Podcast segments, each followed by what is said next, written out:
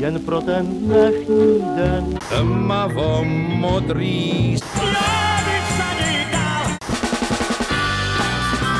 Matildo, počkej chviličku.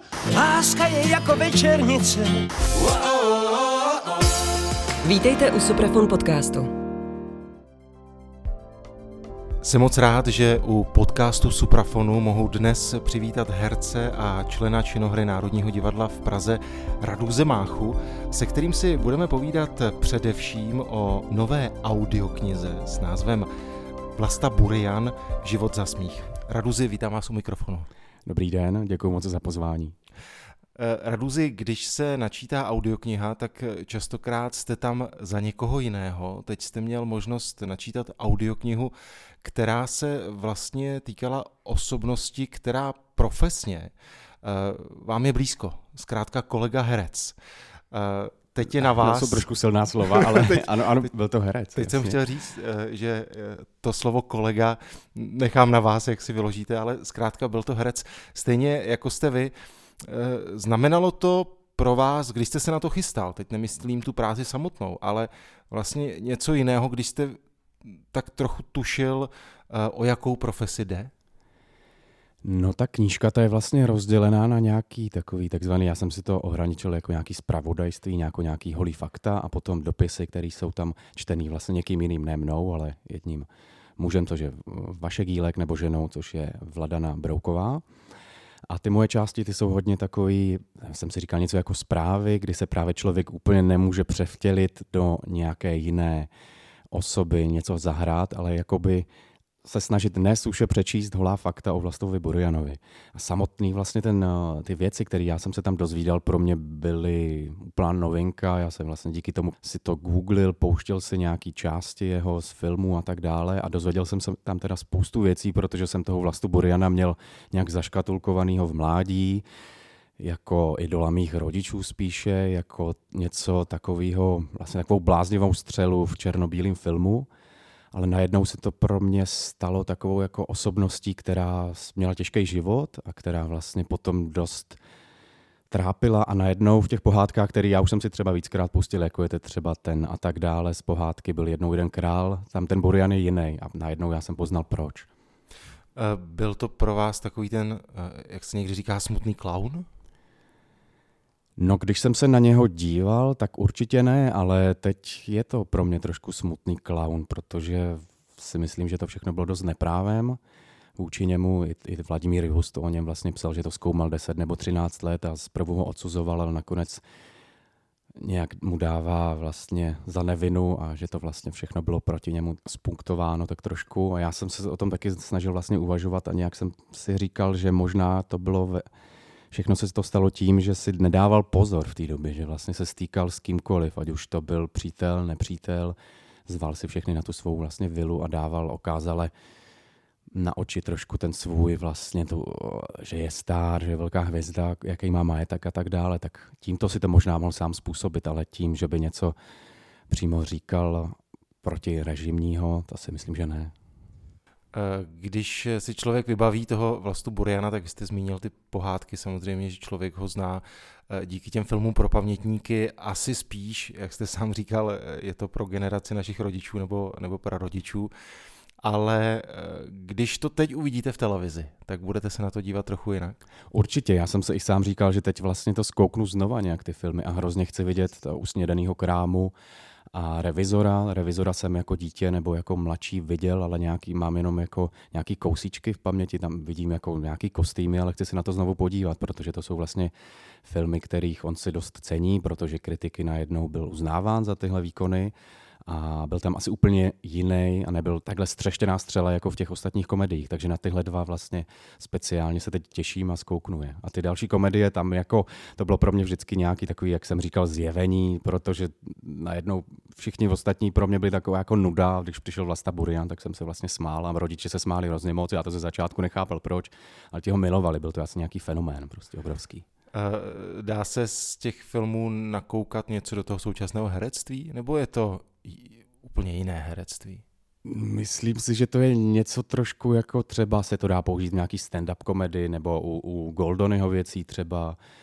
Tak to jo, ale jako osobně si myslím, že já jsem absolutně jiný jako typ herce a vlastně jsem spíš takové jako hodně nad tím bloumám v hlavě a všechno si jako potřebuju připravit, když něco udělám, tak to mám jakoby naskoušený a vím o tom, co tam udělám, ale ten Vlasta Burian vlastně nezřízeně improvizoval, neustále překvapoval jak své kolegy, tak režiséra, což já tento typ teda nejsem. Musím to mít všechno vlastně dopředu nějak o tom informovaný, musím si poradit, jestli je to správně nebo není a trošku jako nad tím víc uvažuji. Možná někdy až zbytečně moc. Uh, tohle není vaše první suprafonská audiokniha. Uh, vím, že jste se podílel na pohádkách Raruzy a také jste načetl knihu ve spojitosti s osobností Oty Pavla.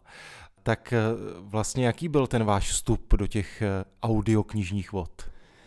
No já jsem vždycky hrozně moc chtěl něco takového dělat a díky vlastně Vladanu Drovotovi, který mě viděl v divadle na představení Netrpělivost srdce, tak mě potom oslovil ke spolupráci s Radůzou následně na tom Otu, pa, na tom Otu Pavlovi, jak to správně skloňovat.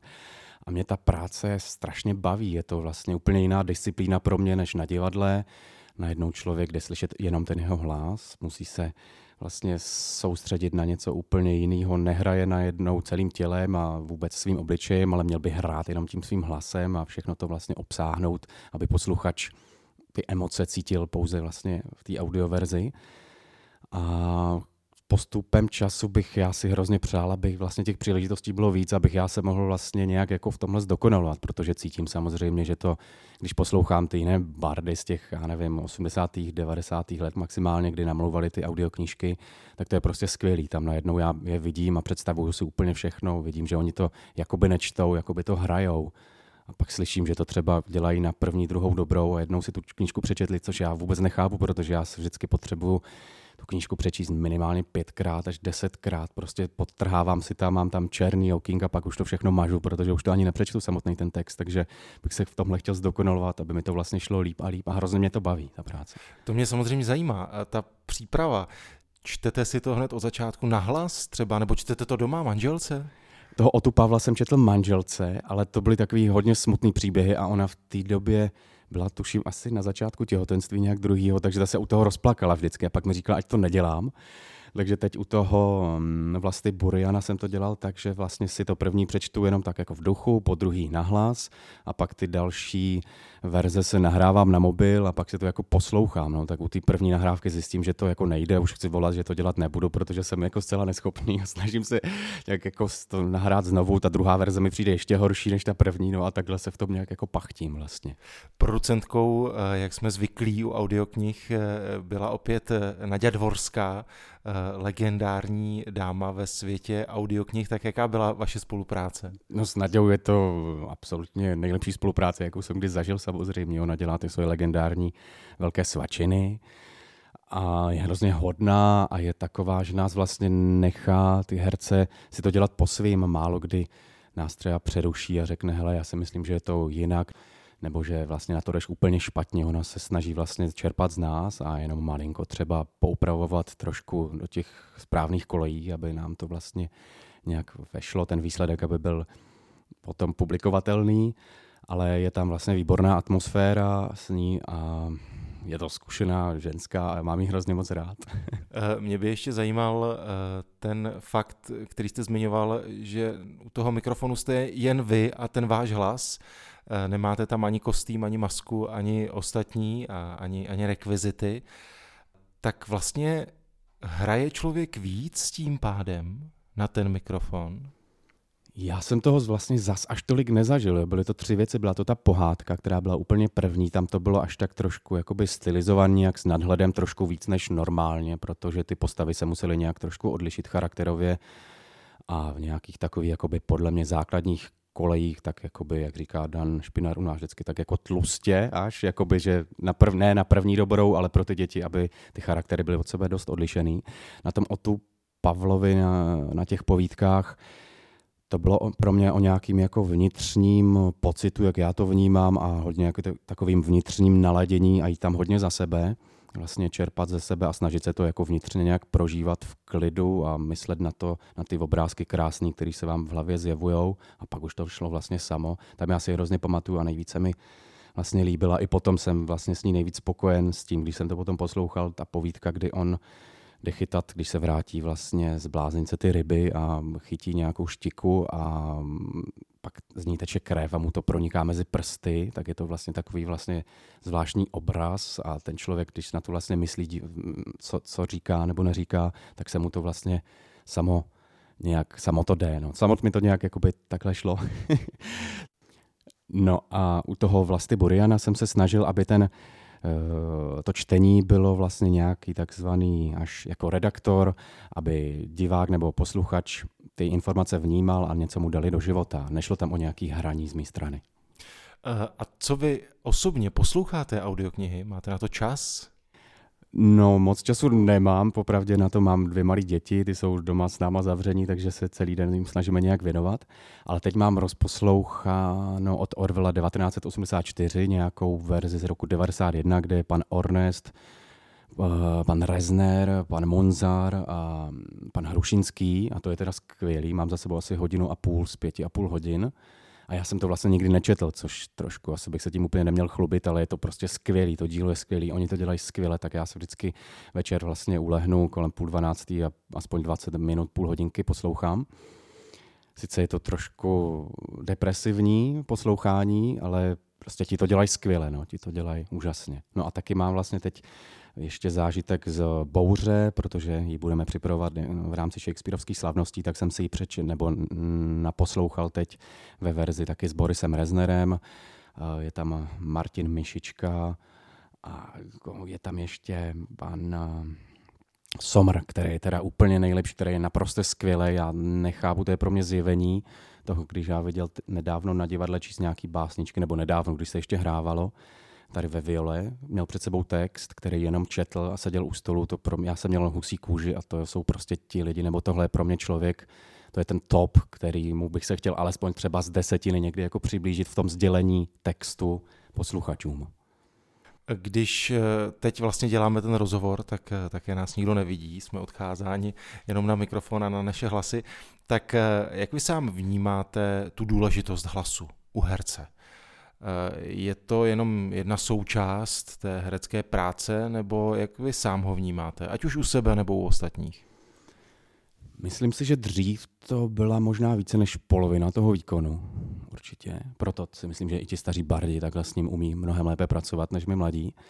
Teď díky tomu, že to divadlo je mnohem alternativnější, využívá se mnohem více jiných prostředků, ať je to kamera, ať už je to hudba nebo tanec nebo vlastně více práce s tělem. Je to takový hodně stylizovanější, takže si myslím, že ten hlas nebo ta práce s hlasem jde mnohdy vlastně více do pozadí a je to třeba jenom jedna třetina, ale myslím si, že tomu to vlastně škodí trošku, že postupně přijdeme na to, že toho herce potřebujeme slyšet, potřebujeme mu rozumět a potřebujeme vědět, o čem mluví. Na to my máme v divadle skvělou paní, která s náma pracuje, která přijde vždycky 14 dní před premiérou a my vždycky říkáme, že ona nám tu roli teprve jakoby postaví a hrozně nám pomůže, protože nám konečně řekne, hele, tahle věta je o tom a o tom, ty říkáš úplně o něčem jiným. A mě to potom pomůže v tom celkovém výkonu, i když mi řekne pár vět v rámci hodiny a půl, tak mě to posune úplně někam jinam. Takže to je pro mě hrozně vlastně důležitý.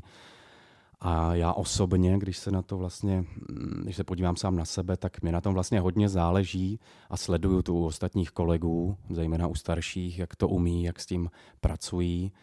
I v dubbingu často poslouchám, že někomu to jde, někomu nejde. Teď si myslím, že je taky problém s tím, že je na všechno málo času, takže není, není kdy vlastně se těm audioknihám nebo dubbingu věnovat delší dobu, aby ten herec vlastně se do toho lépe vžil. Já jsem vás hned v úvodu představil jako člena činohry eh, Národního divadla v Praze. Eh, letos to bude 10 let? Co jste v Národním? To bude 10 let už, no, to je hůza. Eh, tak jak ta desetiletka pro vás vypadá, jak ji hodnotíte? No já, když jsem nastupoval do divadla, tak jsem si vlastně říkal, že tam budu maximálně 10 let a pak to vlastně, pak bych to změnil protože nám vždycky říkali ve škole, buďte někde třeba pět let, nebo nám říkali, běžte někam na oblast, vyhrát se po pěti letech, zkuste jít do většího města a tak dále. Já jsem šel rovnou takhle do Prahy, do Národního, říkal jsem si, hele, deset let. Ale nevím, těch poslední dva roky, ty poslední dvě sezóny vlastně byly takové, jaké byly, bohužel. Takže necítím se ještě, že bych vlastně chtěl odejít, ale určitě ta doba jako nastane a třeba do pěti let když přijde nějaká zajímavá výzva třeba, ať už to bude i menší divadlo nebo nějaký zajímavý soubor, zajímavý režiséři, tak se tomu vlastně nebráním. Nechtěl bych být v jednom místě deset let. No a jaká byla vůbec desetiletka ze začátku taková dosti střeštěná, nastoupil jsem do nějakých záskoků, pak vlastně následovaly dva, dvě, tři sezóny, kdy jsem toho tolik neměl s nástupem nového šéfa se ta práce trošku mezi ty mladší začala rozdělovat víc. Měl jsem zajímavé zkušenosti, ať už to byly prostě tři sestry, Manon, Netrpělivost srdce, kterou miluju, nebo teď Kytice. Teď sezóna, která bude a příští rok je zase pro mě ve znamení spíš menších rolí, tak jsem zvědavý, co přijde potom. Je to trošku nahoru dolů, ale tak je to asi takhle to mají všichni herci. No. Eh, co pro vás eh, znamená ten fakt, že jste na té mm, takzvané první scéně? Vždycky se o tom mluvilo jako o té zlaté kapličce a že pro eh, všechny umělce, ať už to jsou tanečníci, pěvci nebo herci, je to ten pědestal, vaše žena vlastně je součástí baletu Národního divadla, takže to můžete zhodnotit oba dva, tak je to v něčem zavazující?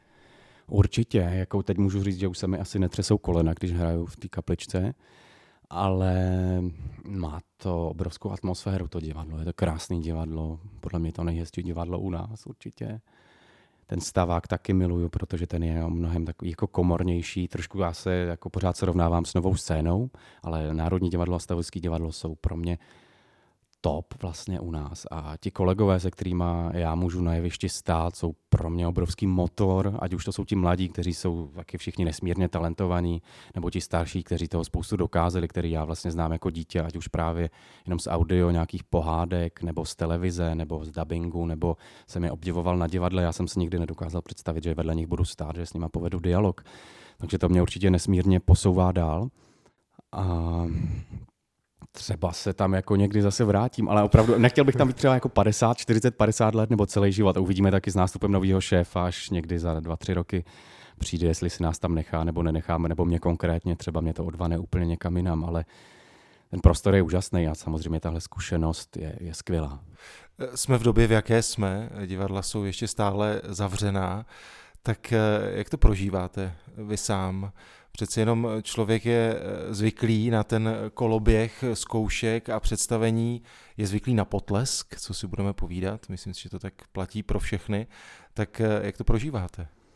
No když to začalo to minulý jaro, tak jsem si vlastně nějak těšil, protože jsem v duchu doufal, že to bude opravdu 14 dní nebo 3 týdny, takže jsme si jako s dětmi pořád hráli doma. Já jsem si říkal, trošku si odpočinu, nebudu hrát každý den představení nějaký a jezdit na různé zájezdy, ale potom, jak to bylo delší a delší, tak samozřejmě přišly nějaké jako deprese. Já jsem měl mít vlastně tu práci na hradě v rámci těch Shakespeareovských slavností už minulý léto, ta nakonec odpadla. V divadle se u nás uh, inscenace Idiot už třikrát odkládala. Uh, já jsem se začal vlastně trošku bát i o to, jak já vlastně budu na tom jevišti dál fungovat, že vlastně ztrácím ztrácím eh, nějaký kontakt s kolegy, vůbec s textem, s diváky, jestli, že si najednou budu připadat jako nějaký školák, který to vlastně neumí jako těsně po jamu, kdybych vyšel. Takže tohle já se hrozně teď i bojím, že najednou tam budou ti diváci sedět, budou lační po nějakým výkonu a my budeme takový vlastně nedo, nedomrlí trošku, že se budeme muset zase jako naskočit. A nesmírně se těším vlastně na to, že ti diváci tam budou, že tam bude energie mezi hercem, mezi tím divákem a ten potlesk, který jste zmiňoval teď nedávno, my jsme se spolu bavili o tom ve výtahu, když hrálo teď kolegium 1904, 1904 když hrálo kolegium 1704, pardon, to bylo jedno představení 1914 u nás v divadle. No a tam na konci byl obrovský potles, tak já jsem úplně jako měl husí kůži z toho a říkal jsem si, já jsem tohle vlastně hrozně dlouho nezažil, už to bude rok a já se na tohle strašně těším. A tam, kde potom vlastně my cítíme, jestli ten potlesk je vřelej, nebo jenom jako tak trošku. A cítíme, když je tam to ticho, kdy ne, ne, neslyšíme spadnout, jak se říká špendlík. To jsou prostě okamžiky, pro který já to divadlo vlastně dělám a proč, proč jsem si vybral tu profesi, kterou jsem si vybral a to teď nemám a je to vlastně hrůza. A doufám, že už to bude co nejdřív. Eh, tak vy jste vlastně během té pandemie natočil audioknihu, ale máte třeba díky tomu, že nemusíte být tolik v divadle, když vím, že eh, zkoušíte, máte třeba čas na, na, na jiné věci, ke kterým byste se nedostal? No určitě mám spoustu času na děti, tím vlastně trávím 90% svého času a s, a s rodinou. A potom vlastně k tomu, ať už to byla audiokniha, nebo to byly nějaké jiné audio komerční kšefty, které mě vlastně, eh, když se na to teď vlastně se nad tím zamyslím, tak mě dost zachránili kvůli, kvůli, kvůli penězům, který vlastně díky pandemii nebyly. A snažil jsem se víc chodit do přírody, víc být s rodinou, ať třeba na Valašsko jsme jezdívali, když jsme se nechali otestovat. Ale mělo přijít nějaký natáčení, to se nakonec vlastně kvůli zkoušení divadle muselo odložit, nebo spíš já jsem to musel odložit a zrušit. To natáčení samozřejmě potom probíhalo a zkoušení ne. Takže to mě mrzelo o to víc. No a teď se rýsují vlastně nějaký další dlouhodobější natáčení, ale to všechno už uvidíme. Já už vlastně jsem dřív byl takový, že jsem, když něco přišlo nebo mi někdo zavolal, bereme vás, tak jsem jako si na 100% s tím počítal a těšil se na to, psal si to do diáře, ale teď už vlastně tomu dávám tak 50%. Ještě na konci února jsem neměl ani diář na tento rok, protože jsem se bál tam zase škrtat. Jako, jo. Takže teď už je to všechno hrozně nejistý, ale jsem samozřejmě nesmírně rád za to, že jsem v angažmá někde a nějaký, nějaký peníze nám běží a já vlastně mám na živobytí, jo, to je skvělý. A že k tomu jsem mohl natočit audioknihu nebo dělat jiné audioprojekty, je taky skvělá věc, ale to divadlo mi moc chybí. Myslím si, že pro všechny posluchače eh, je určitě zajímavý i ten televizní a filmový svět, tak eh, jak vás baví práce s kamerou?